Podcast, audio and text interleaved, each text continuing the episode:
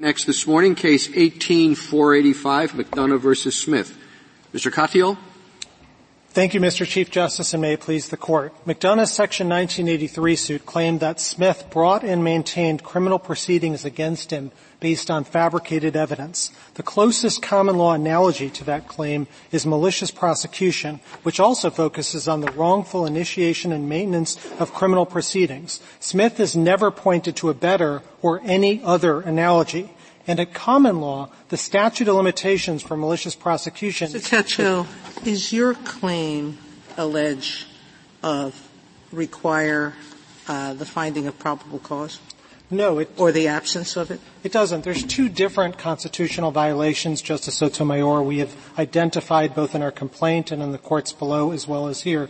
The Fourth Amendment, which does have a probable cause element, and the district court at page 56A said McDonough's claim is the absence of probable cause. And so with respect to the Fourth Amendment, with respect to the Fifth Amendment, the elements don't actually talk about due, don't talk about probable cause. Instead they talk about is there a reasonable likelihood so that the indictment. You, why do you need an acquittal? Um, it, well, that at least is the government's position. Yours is not quite that. But why, if we're going to import malicious prosecution, that waits for a favorable termination?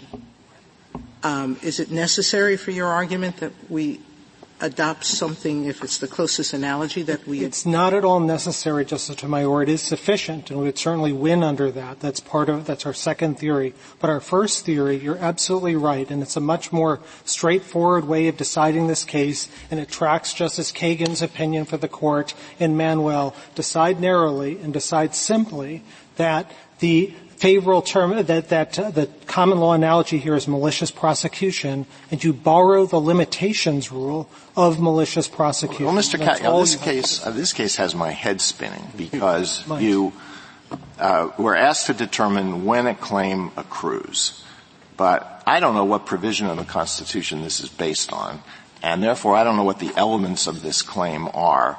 And depending on the elements, uh, that they may point to different accrual rules, and certainly they might point to different common law analogies. So can you clarify this? I mean, you say it's based on the Fourth Amendment, the Fifth, uh, the due process. I don't know whether it's procedural or substantive or both. It's based on the Sixth Amendment. So what's it based on? So, so Justice Alito, we agree with the Solicitor General that in this case you don't need to specify because the Fourth and Fifth Amendment, Fourth and Fourteenth Amendment due process clause swim to exactly the same result. That is, you can have a common law analogy like malicious prosecution that covers both Fourth Amendment and Fourteenth Amendment purposes. Well, why, here, why, do they? I, am not sure they swim to the same result. Uh, I'm pretty sure they don't swim at all. The, the Fourth Amendment uh, usually is satisfied if there's probable cause. Uh, so that would seem to suggest that probable cause, the absence of probable cause, is an element of your Fourth Amendment claim. Procedural due process requires a deprivation, so that seems to require an element of causation. Substantive due process doesn't require any of that. Sixth Amendment, I have no idea how that applies here. So so you still can't tell me what it's based on. No, we, we numbers have, and emanations from Justice all kinds. Alito, we have identified the Fourth and Fourteenth Amendments time and time again. The district court says so. The, the Second Circuit at pages two, three, four, six, seven, eight all talk about the due process challenge we make here. And you're absolutely right. There is a little daylight between probable cause, as Justice Sotomayor was saying, and the reasonable probability that a prosecutor wouldn't have done what he did but for the fabricated evidence. But in a case like this, it doesn't matter. We agree that in some hypothetical case, there might be a difference. It's just not presented here. And that's why they never made these arguments below. They never made them in the brief in opposition. The first time you're hearing about this delineation is in their red brief. we're not talking about hypothetical cases. Is the argument that you're presenting, is it in the end academic because the defendant is the prosecutor and the prosecutor would be immune. Absolutely not. For reasons, again, the Solicitor General said absolute immunity is not before this court and it hasn't been passed on below. But For two reasons, Justice, uh, Justice Ginsburg, we think that's wrong. Number one, it's definitely not academic because even at best, absolute immunity would only protect prosecutors. And as the amici briefs before you talk about, fabrication of evidence claims often inhere against police. And the rule you set here is not, and investigators, the rule you set here is not just about prosecutors and when claims against them accrue, but when any law enforcement official does. And then second, if there were a remand, we would obviously win because of the Second Circuit's decision in Zahrey, which says that if there's a reasonable probability that a prosecutor, when they fabricate evidence, evidence might introduce that evidence later on, then there is no absolute immunity. And Justice Thomas's opinion in Michaels in 2001 said, quote, that was very likely correct. And it follows from two different opinions of this but, court. But if I could, it's a similar question to what exactly you're claiming, because you had a malicious prosecution claim in the original complaint, and that was the one that the courts below dismissed on these prosecutorial immunity grounds. So how is this claim different from that claim? And I, I guess I had uh, thought that one way it would be different was that uh, this claim is just about the use of fabricated evidence. Is that what you're claiming? And, and if not that, how is it different from the original malicious prosecution it's, claim? It's, it's, as I said at the outset, it's the use and maintenance of the criminal prosecution, and that's exactly what the common law has always said. And there's a bazillion cases on this in our brief and the CAC amicus brief at pages 24. But is, is that to, to say that the difference between your two claims was one was about the initiation of proceedings, and the other was about the continuation no, of proceedings? They're, they're different, as our reply brief explains. They're different elements. So, for example, for a pure malicious prosecution claim, you actually have to show malice. And that's one reason why, Justice Ginsburg, absolute immunity might exist for a pure malicious prosecution claim. For a fabrication of evidence claim rooted in either the Fourth or Fourteenth Amendment, malice is not actually an element. Rather, you have to show there was a fabrication of evidence that caused the result, the deprivation of liberty. It's just those two elements. That's cases in many different circuits. And so there is a difference between the two, and it does have bite, particularly when we deal with something like absolute immunity, because absolute immunity, one of the hearts of it since this court's decision in 1871 is that this court won't second guess the purity of mo- motives of a government official. And obviously malicious prosecution, qua malicious prosecution, forces a court to do that. So there's a stronger argument. When you allege the fabrication of evidence, you're saying you're not necessarily alleging malice? It's, it's not necessarily an element of the complaint, of, of a, of the fabrication of evidence claim. That's how every lower court, to my knowledge, has interpreted it. There still would be some sort of recklessness or some sort of mens rea, but it wouldn't, it wouldn't necessarily be the actual malice that malicious so prosecution you think required. The, the reckless presentation of evidence that turns out to be false constitutes the fabrication of evidence. That would support your claim? It certainly could, Your Honor. Of course, that's an element of the offense. That's not what's presented here. You granted certiorari on the very limited question of what is the limitations rule for claims like this. And there are all sorts of policy reasons why we think you should adopt a favorable termination requirement, at least as a limitations rule, because it will avoid collateral proceedings well, and duplicative how, how do we, how do we adopt a, a favorable termination requirement for purposes of a limitations analysis only? It would seem to me it's either part of the claim or it's not part of the claim. And I would have thought that uh, plaintiffs in, in your client's position normally would say it's not part of the claim because it's a higher burden. And it's only because of the happenstance here that we want a longer limitations period that we want to tack it in and create this rather bespoke tort that we cannot identify where it swims from or to. Right. And it, it, I just wonder whether we're kind of coming at this one backwards. And before deciding how long the limitations period is, we ought maybe to take a case where we decide whether it exists and what its elements are without the complication of addressing the limitations period where uh, litigation interests may be uh, slightly different than they would be in the ordinary case. So, Justice Gorsuch, this court has said uh, in several times that the, there is sometimes daylight between the limitations period and when a cause accrues. Think of Justice Scalia's pretty unusual. Wallace. Pretty unusual, it, though, right? It is unusual, but Wallace is a very good example of that, particularly footnote three. And here, I think that we makes. We usually say, though, the limitation period starts to run when all of the elements are present. I mean, we learn, everyone learns that in the first year of law school, right? Not where I went to law school. Well, that may be true. Uh, that may be true. And, and, and, and I, I, I, you know, maybe not where I went to law school either, but, but uh, one should learn that in the first year of law school. Can we agree on that? We, we, well, we do agree that is the standard rule, but for claims like this, actually makes a lot of sense. Think about Wallace, because in Wallace, the court said there is a daylight, and the reason for that is it cited section 187 of the Wood Treatise, and that very sentence it cited said, yes, there's daylight not just for the false imprisonment claim that was at issue in Wallace, but also for malicious prosecution. It's the same sentence, and it makes particular sense here because the reason for malicious prosecution's favorable termination requirement is not really that it's an element of the offense, but rather that it voids all of the policy concerns that, that, that we talk about in our brief. So if you look at Keeton's treatise, at this is cited in our reply brief at page 8, it says the following, quote, the requirement of termination is probably a matter of ripeness, a belief the malicious prosecution action should not be tried at a time when they try to chill testimony. It is primarily important not as an independent element. And so when you're dealing with this unique thing, I think this is the right rule. It allows the court to do, I think, a very narrow, straightforward thing, which is to just say, look, the whole point of the favorable termination requirement is to avoid collateral duplicative litigation, um, to make sure that we're not chilling defendants who now have to walk out of their federal criminal trial while it's ongoing and file a lawsuit and possibly risk their Fifth Amendment incrimination rights and resources and distraction and all of that. I mean, what about just staying the civil proceeding until the criminal prosecution is over. So it's possible, I think, sometimes to stay, but as the government points out, stays are discretionary at the district court, and there have been example after example in which criminal and which the civil litigation has not been stayed.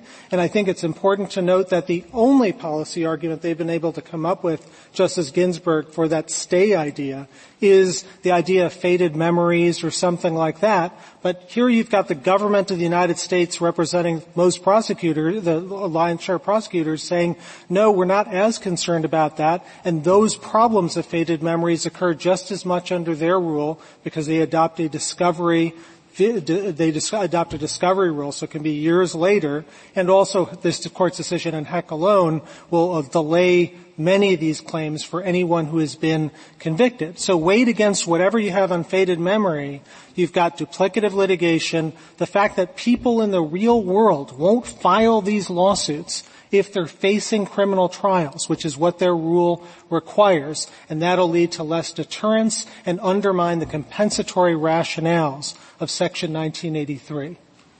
What torts would you bring, uh, tort suits would you bring under state law under, on these facts? Uh, under state law, would bring something like the tort of malicious prosecution. Yeah. There is no separate tort. I, don't know that there's a fabrication of evidence tort. Um, uh, there may be some criminal remedies or something like that. But uh, one of the points of Section 1983, a historic point, has been to provide a federal remedy, a federal cause of action in cases like this. So there's also we've been really talking about two different theories led by Justice Sotomayor's question. One, decide only the limitations rule. Second, as Justice, Justice Gorsuch said, adopted as an element of the offense. There's also a third theory, the continuing violation theory. We have to win just any one of these. He's got to defeat them all. As Justice Ginsburg but, said. But before you, you go to that, Mr. Katyal, and maybe I'm just being dense here, but I'm still trying to figure out you said it's a, for a state tort it would be malicious prosecution. That was true of your, the other count in your complaint as well, the one that was dismissed. Uh, it, I mean, it, this fabrication of evidence claim seems to be, I mean, just a subset of that. You know, there are lots of ways you can bring a malicious prosecution. One is by fabricating evidence. One is by doing something else. How is it a different claim?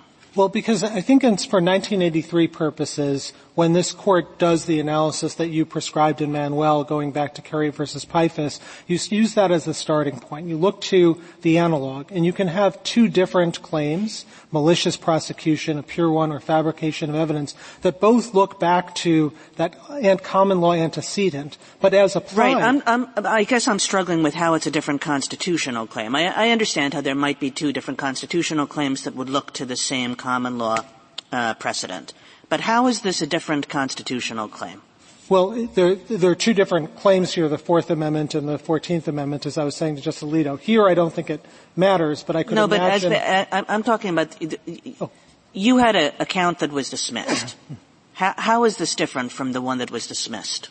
Uh, it's different because, as, as, as I said earlier, the elements for a fabrication claim, at least for 1983 purposes, are different because they involve uh, they, they don't involve malice and things like that. So it's just that's the way. But what are the things like that? Because the malice, I don't know. I mean, really?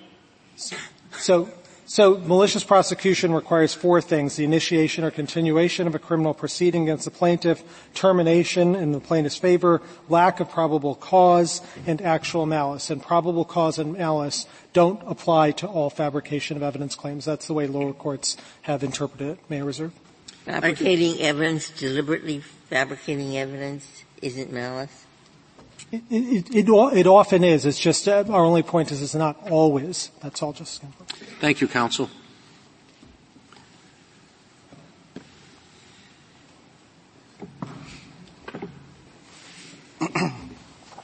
Mr. Wall. Mr. Chief Justice, and may it please the court. The parties' presentations may make this case seem more difficult than it is. If petitioner were seeking damages for a conviction based on fabricated evidence, it is clear under Heck malicious prosecution would be the most analogous common law tort, and favorable termination would be an element of the 1983 claim. That's Heck itself. The same is a fortiori true when petitioner seeks damages for an indictment based on fabricated evidence. That's not simply akin to malicious prosecution. That's the essence of malicious prosecution at common law, being wrongfully subjected to the criminal process in the first place. Favorable termination is therefore an element of the 1983 claim. The limitations period began to run only upon petitioner's acquittal. That is, in the government's view, the straightforward and correct way to resolve the case. So it's always an element now. Before it was sometimes an element, but now it's always an element. Oh, petitioners, on, on, I understand petitioner's first theory to be that it's sometimes an element or you can it borrow. in and out. And to be clear, that has never been the United States' theory. We disagree with petitioners on his first and third theories. Why wouldn't we be better better off, before trying to figure out what the limitations period is, actually take a case and figure out whether this tort exists and what its elements actually are, because even you and the petitioner cannot agree on the elements of this claim.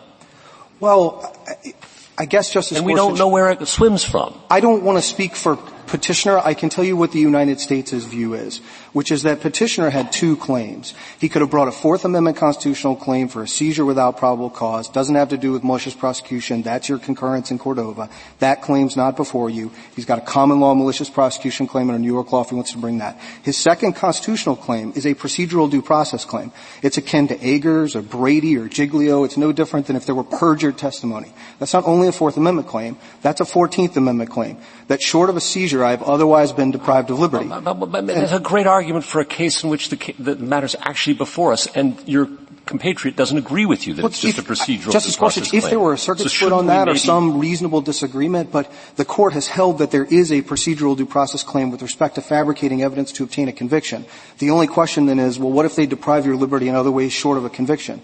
The courts of appeals have said that's also a 14th Amendment claim. We agree with that, and since the courts of appeals have been uniform on that, and there's just this timeliness question, I don't know that the court needs to get into that merits well, question, but I, am happy to talk about it. I mean, we, we think the elements are, you've got fabricated evidence, it's material to a deprivation of liberty. No different than if it were Brady claim, or a Giglio claim, or an Agurs-Mooney claim. I mean, all so of them. you think that the element also includes favorable termination, and your compatriot doesn't, and we haven't had much consideration of that issue.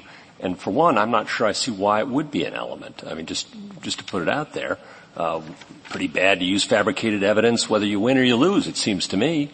No? So, uh, Justice Gorsuch, two things. Yes, there is disagreement with us on whether, with petitioner on whether you incorporate the element. But if you look at Justice Scalia's opinion in Heck, What he was saying was when you're attacking the state judicial process, and that doesn't end favorably to you, your remedy for that is habeas. You've got to go get that result set aside before you can bring the damages you're claim. You're attacking collaterally the conviction, but maybe sometimes you're not. Well, but I think all of the reasons there why you're attacking the state judicial process are why the common law tort, the analogous tort of malicious prosecution, adopted this favorable termination requirement out of respect for the ongoing state criminal proceeding and out of a belief that that was the proper role for habeas, not for damages claims. So I agree with you, favorable termination is not an element of the constitutional claim. We can prosecute uh, a, a, a, line attorney who fabricates evidence and puts it in a trial, no matter how the trial ends. But it is an element of the damages claim under 1993. Can I, can I pick up on Justice Kagan's question from earlier? How is a fabricated evidence claim different from a malicious prosecution claim? It would seem every fabricated evidence claim is a malicious prosecution claim, not the reverse. Oh, I think there is overlap in the sense that you'll often have the constitutional claim and you'll have the common law claim, but the, the elements are different. So as the court's been exploring, a common law. You, you, think there's a fabricated evidence claim that would not fall within the usual elements of malicious prosecution? Well, at malicious prosecution, you had to show a lack of probable cause. That was the question whether the prosecutor was proceeding against you without valid legal basis. Under Brady and Giglio and Agurs, it doesn't matter if the government could have proceeded against you on the basis of the evidence before it. Kyles says Brady's not a sufficiency of the evidence test. If you don't turn over exculpatory evidence or you introduce perjured testimony, it doesn't matter that a jury could have found you guilty. The question under those cases is materiality. But don't you have to show causation if it's a procedural due process claim? You have to show materiality, Justice Alito. You've got to show under Kyles a reasonable probability that it affected the outcome. Yeah, what's the difference between that and probable cause? I think the, what Kyles suggests is it's not just a question of whether there was probable cause that a juror could have found a grand juror to hold you over for trial or a petit juror to, to convict you on the basis of the evidence. It's could it have had an effect on the proceeding. So imagine a case where the evidence of guilt is not overwhelming and a reasonable grand juror or petit juror could have gone either way. A, a court could easily say, oh look, there was probable cause to, to send the person to trial. But you've still, and the courts held it in Kyles and later cases, you've still got the procedural due process claim if there is a reasonable probability it affected the outcome. Do you think that there's a uh, possible claim which is just there was an introduction of fabricated evidence that was so awful it's itself a, a violation of the Constitution kind of shocks the conscience? We, we don't think for two reasons, Justice Kagan. One, the court said it's very reluctant to expand substantive due process because it doesn't have reliable guideposts in the area. And two, as early as Mooney in 1934, looking at a claim of false evidence at trial, the court said it's procedural due process. And I do think that's the right way to think about it. A, a prosecutor does something shocking. if there were such a claim, that would not have as an element favorable termination, correct? I, no, I, I think we would, even if you said, look, this sounds in substantive due process rather than procedural due process, I think we'd still say, look, that's about something the prosecutor did to you. The common law analogy is malicious prosecution. And despite all your claims that the prosecutor harmed you, if that ended in a conviction, you still got to go to habeas to try to get that set aside before you can start bringing damages claims against the state officials who were involved in the prosecution. But I do think the right way to think about this is procedural due process.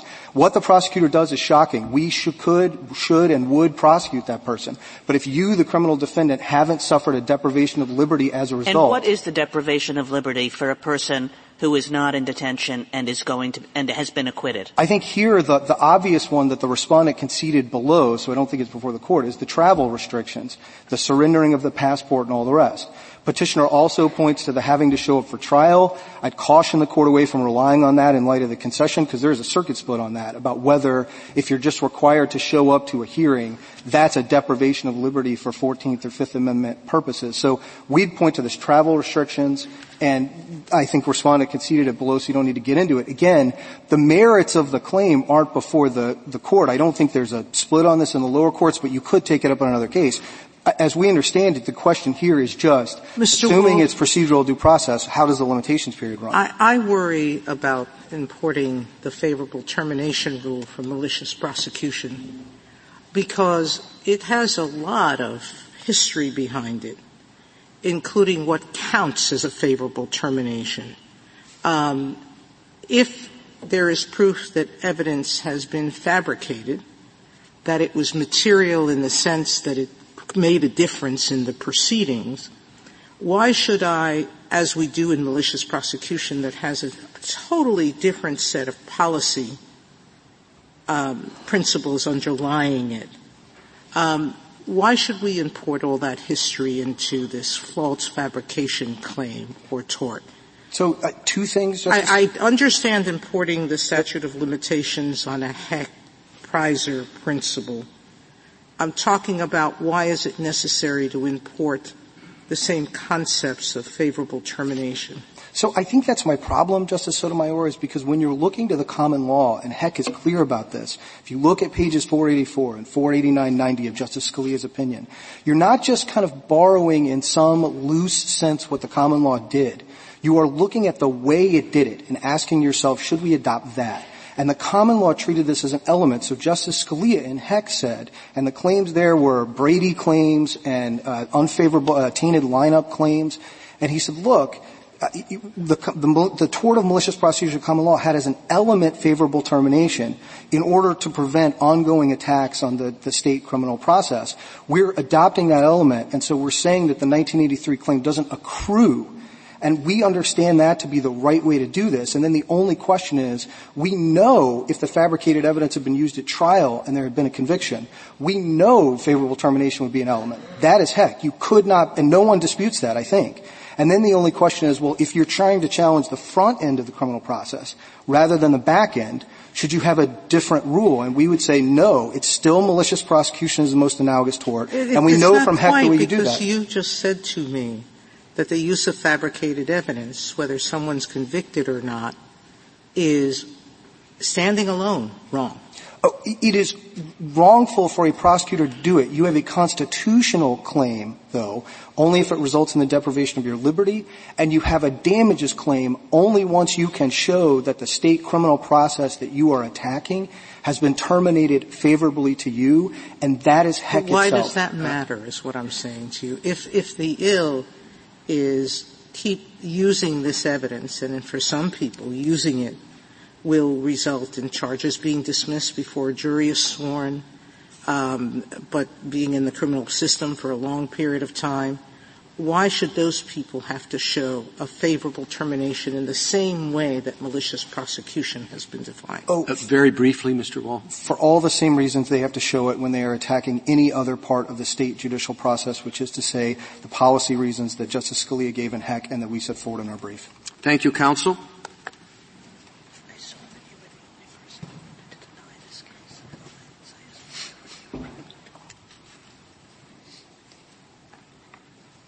Mr. O'Connor?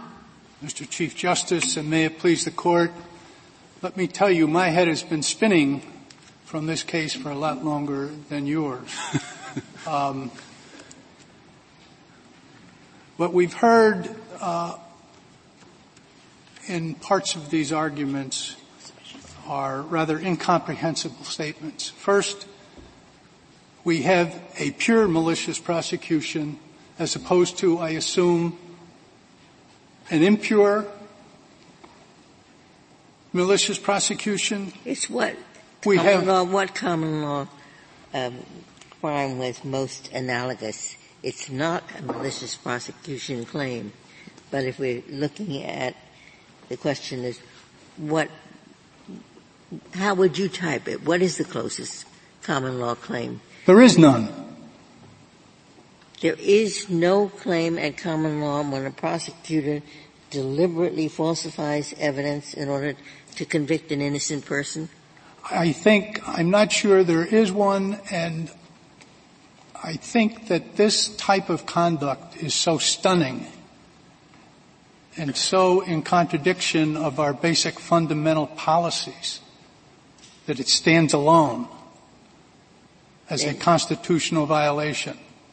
Then now there are, of course, those criminal cases where after a conviction uh, as a result of uh, perjured testimony, that of course is a preeminent due process violation. Um, however, in those cases, and I hark back to Justice Alito's exchange, the word materiality used in those cases is not used in the evidentiary sense. It is used in the proximate cause sense, and that is an element of, of the analysis in those cases. Well, you, you say that um, if there's a if there's a due process claim, it's substantive, and I find that very hard to fathom because isn't it fundamental fairness, a fundamentally fair trial is what you're entitled to as a matter of procedural due process. And how can your trial be fundamentally fair if the prosecutor has just made up evidence to convict you? Well, I understand your point. Uh, I, I follow the route of shocking the conscience when it comes to categorizing this type of a claim. Uh, but I think reasonable people can disagree on, on where it actually falls. It certainly falls under the due process umbrella.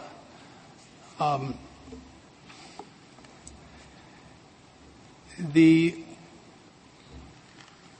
determination of the Court of Appeals was correct in this case for two reasons. One, the petitioner has failed to state a discrete constitutional claim based upon fabricated evidence. This court has been clear that where a 1983 claim alleges an absence of probable cause, including where fabricated evidence is used, all of the pretrial deprivations of liberty that go hand in hand with the criminal prosecution are encompassed in the Fourth Amendment. I, am not sure I understand your point. That you, you, maybe this is repetitious, but you think there is no cause of action in a situation like this? Let's put the prosecutorial immunity to one side if we're dealing with uh, police uh, fabrication.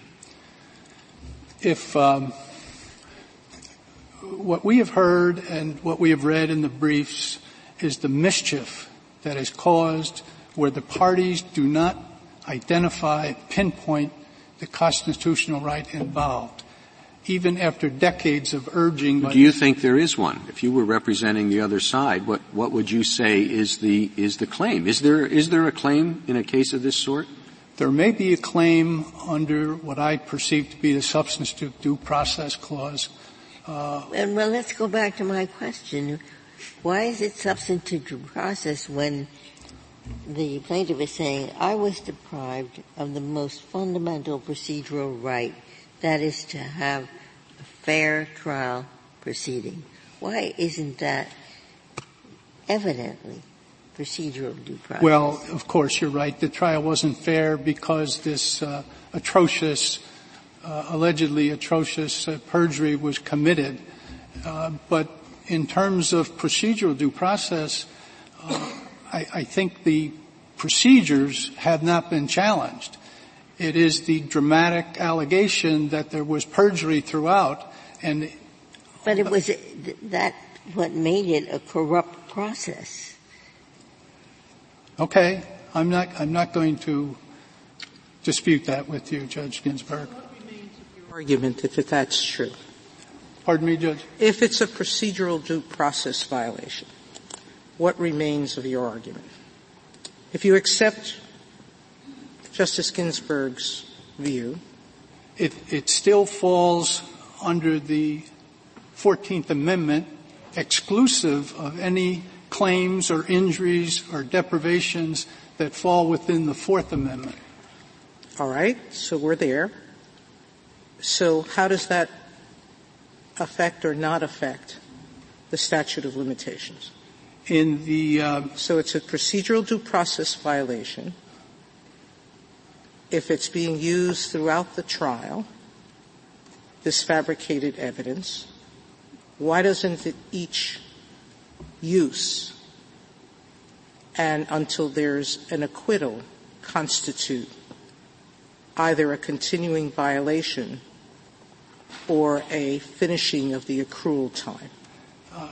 First, first, of all, my view is that it is not a procedural due process. I, I accepted that, but you said that Justice Ginsburg's view you weren't going to argue with.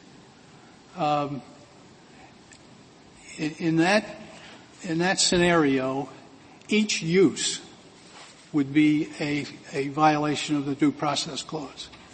And you would, and since it's a isolated, distinctive use, it would accrue when it was used and when the defendant had knowledge of it. Mr. O'Connor, is what you're saying, and, and tell me if I'm wrong about what you're saying, because um, I might very well be wrong about what you're saying, but I'll just hazard this uh, uh, uh, theory of it, which is um, when the claim is, has as one of its components that there's a deprivation of liberty, then it makes some sense to have a favorable termination date as part, uh, as an element of that claim.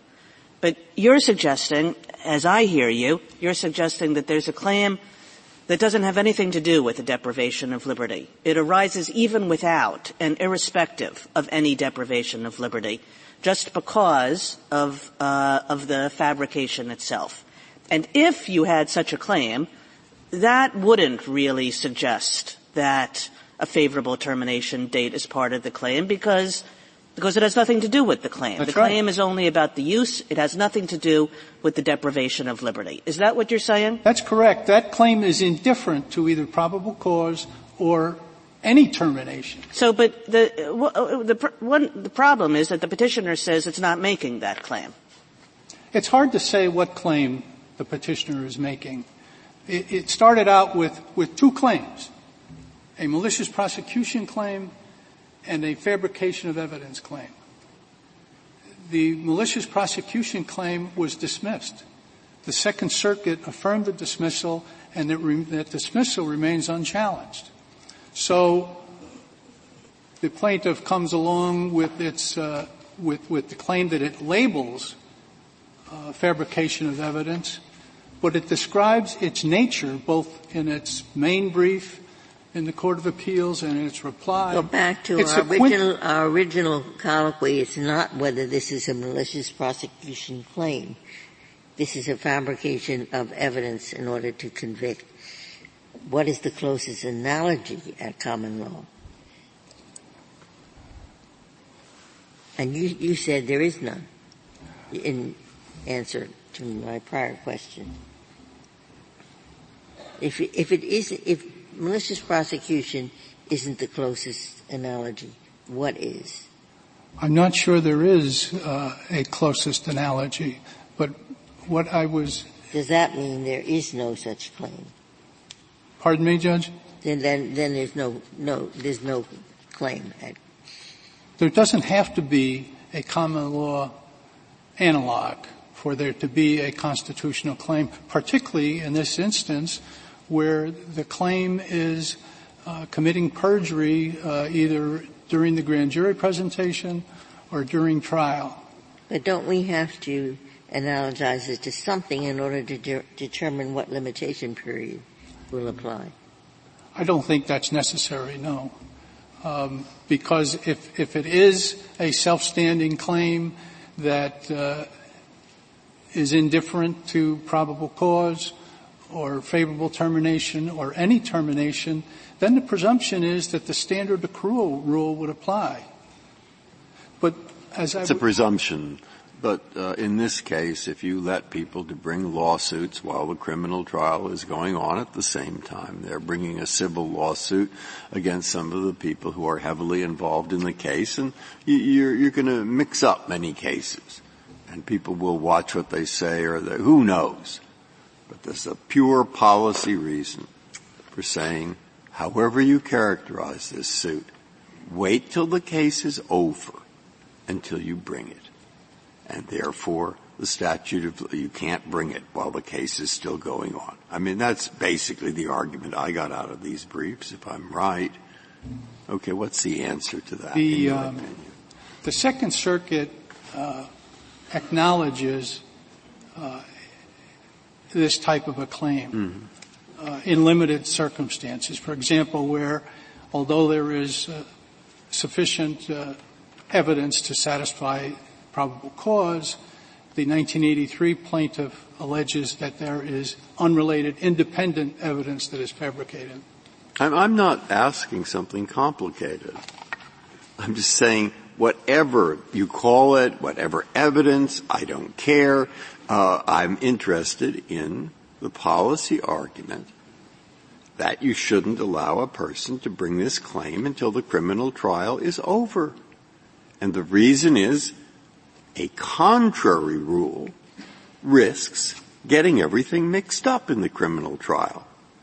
That's the, I take it, am I, that seems to be an important argument against what the Second Circuit did.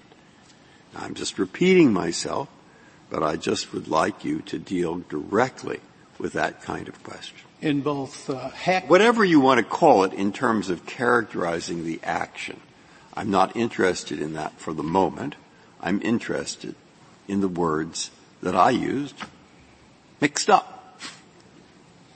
In, in Heck and Wallace, uh, this court envisioned the criminal case and the civil case uh, being pursued at the same time.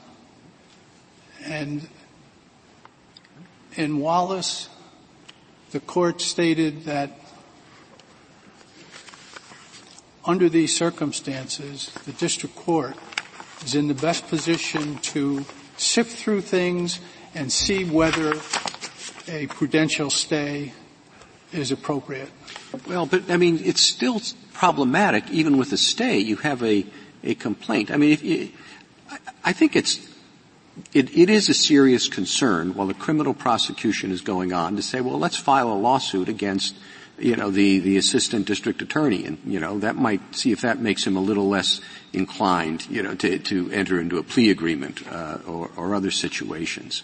Um, it, it does complicate all that's going on in what for a criminal defendant falsely accused, as it turns out, is also, is already in a pretty dire place. And I can certainly see that suing the people who are trying to prosecute you may not be the best strategy. Well, um, in, in, the Second Circuit, the prudential stay has been in use for decades with no uh, no untoward results.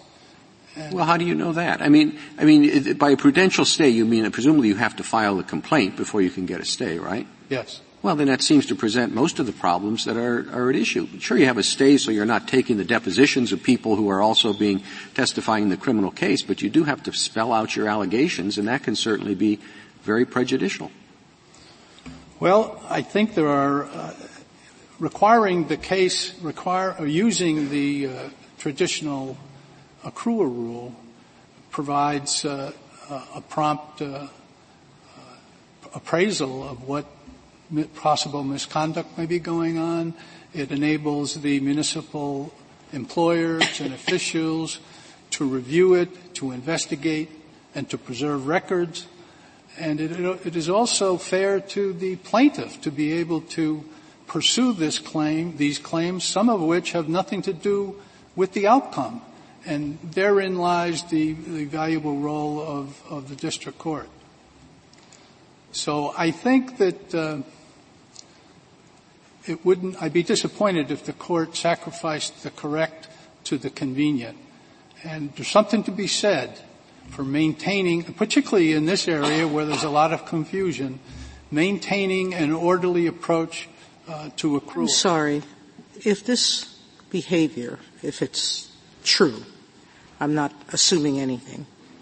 If a prosecutor fabricates evidence, and you said it's stunning and shocks the conscience, that's how you described it. Yes. Why would we care about how long it would take to seek redress from that prosecutor. Something that shocks the conscience appears to me to be so egregious that we should ensure, even with delayed time, that the victim of that conduct would not be deprived of a day in court because of a hastily imposed statute of limitations? Well, first of all, um, that would be just an allegation, which is why a prompt investigation uh, would be needed.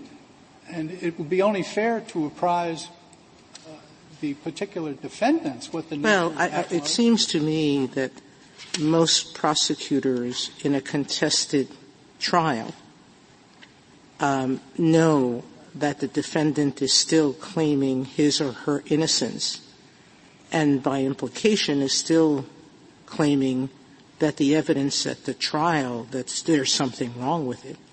So it's not as if speed is in the essence in notifying the prosecutor that there's a potential claim there. Well, let me, in this case, after the, after the uh, defendant was acquitted in this case, he had two years and three months to file this action in a timely manner, embracing both of the claims. So the idea that because you're using the traditional accrual rule that you're, you're putting the defendants back against the wall as a practical matter is not true.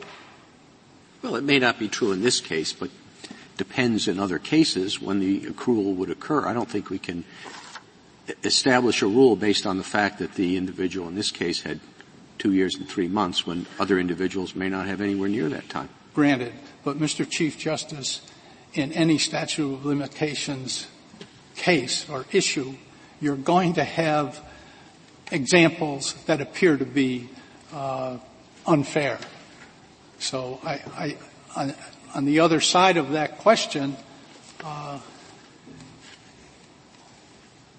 if a defendant feels that there is improper conduct, that there is perjury, that there is manufactured evidence, he chooses his remedies and he is really bound by what the what the law provides for. for well, we're trying to figure that out. In, in a situation like this, you know, it may take a little, bit, a little bit of time to get the pieces of your shattered life because of fabricated evidence pulled together before you can suddenly decide, okay, now, now we're going to sue the people who did this to me. Well, I, I understand. You do say something in your brief, I think, that was puzzling. You say that an acquittal at trial means that the use of false testimony at that trial didn't deprive him of liberty. You say he's been acquitted, so he's at liberty. But what about his liberty from the time he was indicted through to the end of that trial? Wasn't he deprived of liberty in that interval? Yes, but uh, again, I, I, think that falls, uh, for the most part, within his Fourth, Fourth Amendment claim uh, which was dismissed.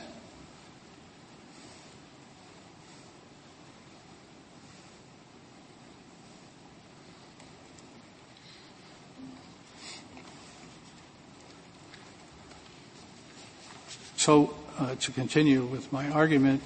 Uh, so, but but now now you're saying he he was deprived of liberty, but not for due process purposes, only for Fourth Amendment purposes. I'm sorry, Judge, I couldn't understand. You, you said he was deprived of liberty by having to undergo a trial. He was deprived of liberty. But you say. I'm not sure that just being compelled to undergo a trial uh, constitutes a deprivation of liberty. What about all the time that he lost, let's say, he's a contractor and he he can't take a long-term contract because he might be in prison while the contract would still be running its course? Sure. These are these are these complaints fall under the rubric of custody. Custody is a Fourth Amendment concept, uh, and that would that type of a claim, that type of damage, would come under the Fourth Amendment umbrella under the uh, constitutional div- uh, division of labor that this court uh, set forth in uh, footnote 8 of Manuel. I thought that that division of labor was about things that happened prior to judicial process starting and things that happened afterward. No, that in fact involved pre, all pretrial deprivations, uh, deprivations of right up to the time of trial. And um, you know, when you read uh, when you read Albright and you read Manuel, I mean, the court is basically saying to the due process people, stay the heck out of this area. This is occupied by the Fourth Amendment. So the problem that the uh, petitioner has is most, if not all, of his claim has been dismissed. Look at how he has described the nature of his fabrication of evidence claim in his in his brief before the before the Court of Appeals.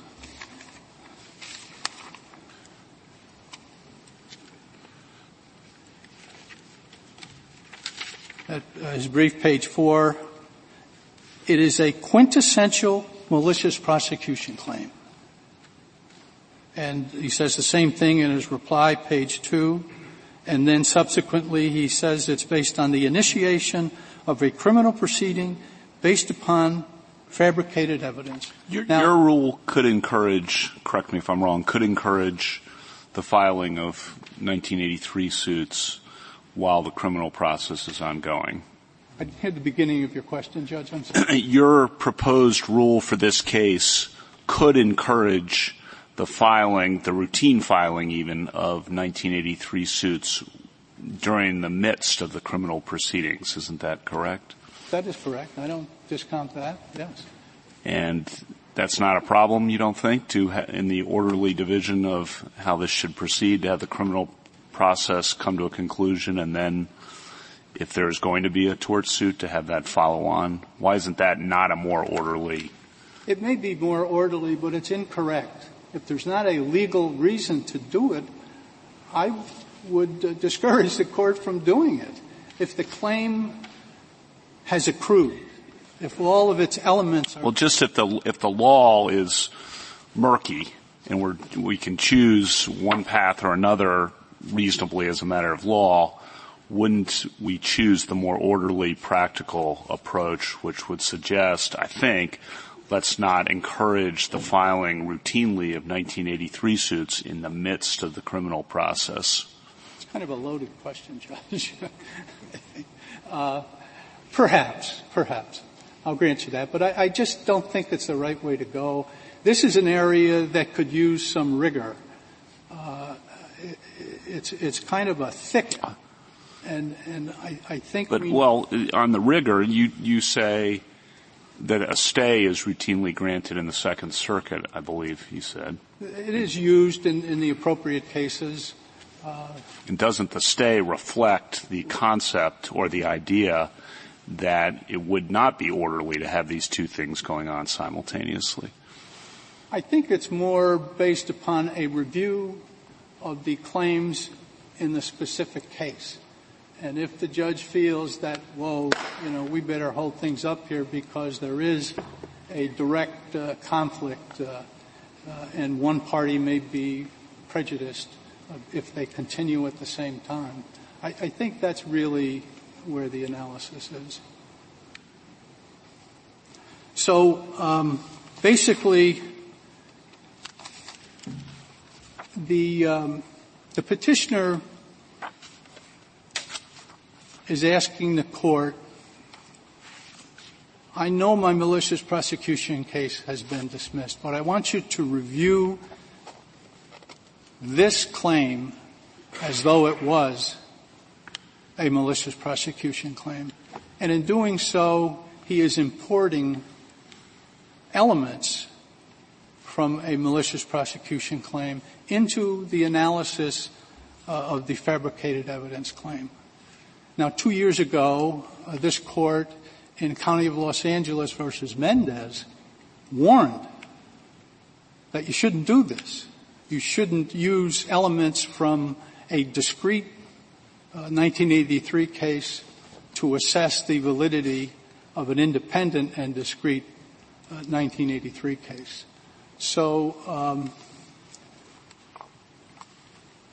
I think that because of this tortured argument, importing unrelated elements merely to salvage a time-barred case, uh, it defaces the, uh, the, the petitioner's claim, uh, transforming it into something else.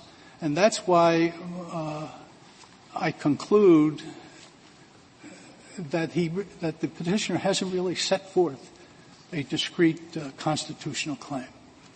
Thank you. Four minutes, Mr. Katyal. Thank you, Mr. Chief Justice. I, I just have one point. Justice Gorsuch, you asked Mr. Wall why decide this case when there's daylight between the government and the petitioner about whether the termination requirement is a necessary element. And we think this court should resolve this because of the massive circuit split that's outlined in the petition and leave open the question of whether it's a mandatory element. And we think so for two reasons. One are the policy concerns that the Chief Justice pointed to, Justice Sotomayor, Justice Breyer, and Justice Kavanaugh about not wanting to force people to file during their criminal trial. And this is really important as the amici say, there's a rampant problem of fabrication of evidence, and as Justice Ginsburg says, that's the kind of quintessential due process violation this court has recognized since Mooney. And the second point, most notably, contrary, Justice Gorsuch, to the premise of your question, it's quite remarkable to actually have the federal government agreeing with this former criminal defendant on this issue and saying the policy concerns, as Justice Kavanaugh says, the orderly and practical policy concerns are ones that say that a favorable termination uh, rule, at least in a minimum, should be imported as a limitations rule. That would safeguard the policy concerns, all the different policy concerns that the favorable termination requirement has had at common law,